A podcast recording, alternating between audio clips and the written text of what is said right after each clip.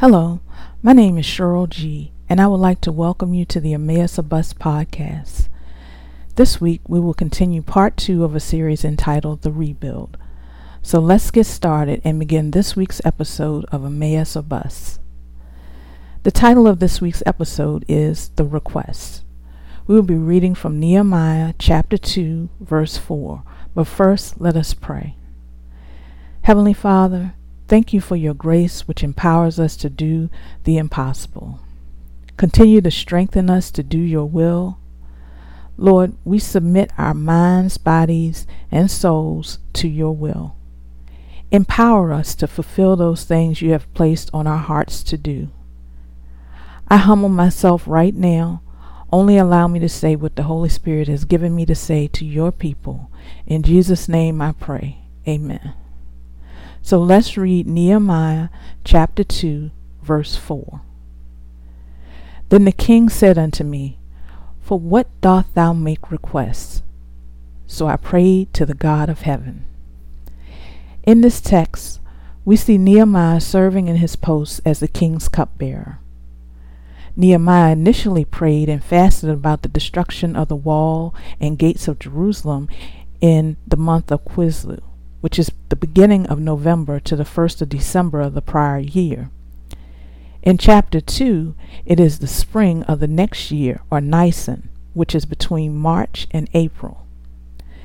This season of waiting creates a sadness in Nehemiah because his reality is not lining up with the great desire that he has on his heart to restore not only the walls and gates of Jerusalem, but also his people who are there. Now, before going forward with our story, I would like to interject this um, for you to ponder. While this burden has caused Nehemiah to feel sadness, I believe that the weight has also purified and made the vision clearer for him. The fasting and praying and waiting has helped to burn off any impurities and allow God to define for Nehemiah the mission statement and standards that must be in place for the rebuilding project to be successful. So, this sadness begins to uh, spill over into his day to day responsibility of being the king's cupbearer. Nehemiah writes that he has done something that he's never done before, and that's shown his grief in the presence of the king. Now, when the king comments about his sadness, uh, Nehemiah is afraid because he does not know how the king will react to it. But instead of becoming angry, the king asks Nehemiah, Why is he sad? He also asks him to make a request of him.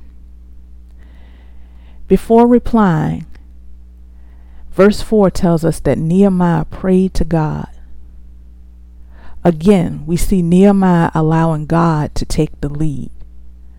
This is important because Nehemiah is asking God to give him the words to not only express his grief to the king, but also to request the resources that he would need to complete the task. After praying to God for the words, he makes his requests. Nehemiah asks for permission to go to Judah to rebuild the walls and gates of Jerusalem. The king asks him to set a timeline um, to complete the task, and once it's complete, to return uh, to his post as his cupbearer, which Nehemiah does. And we'll read about that in later chapters. Nehemiah then asks that letters be sent to the governors of the regions that he will travel through so that he can move safely um, through to Judah. Lastly, he asks that a letter be sent to the head of the king's forest so that he can have access to building materials.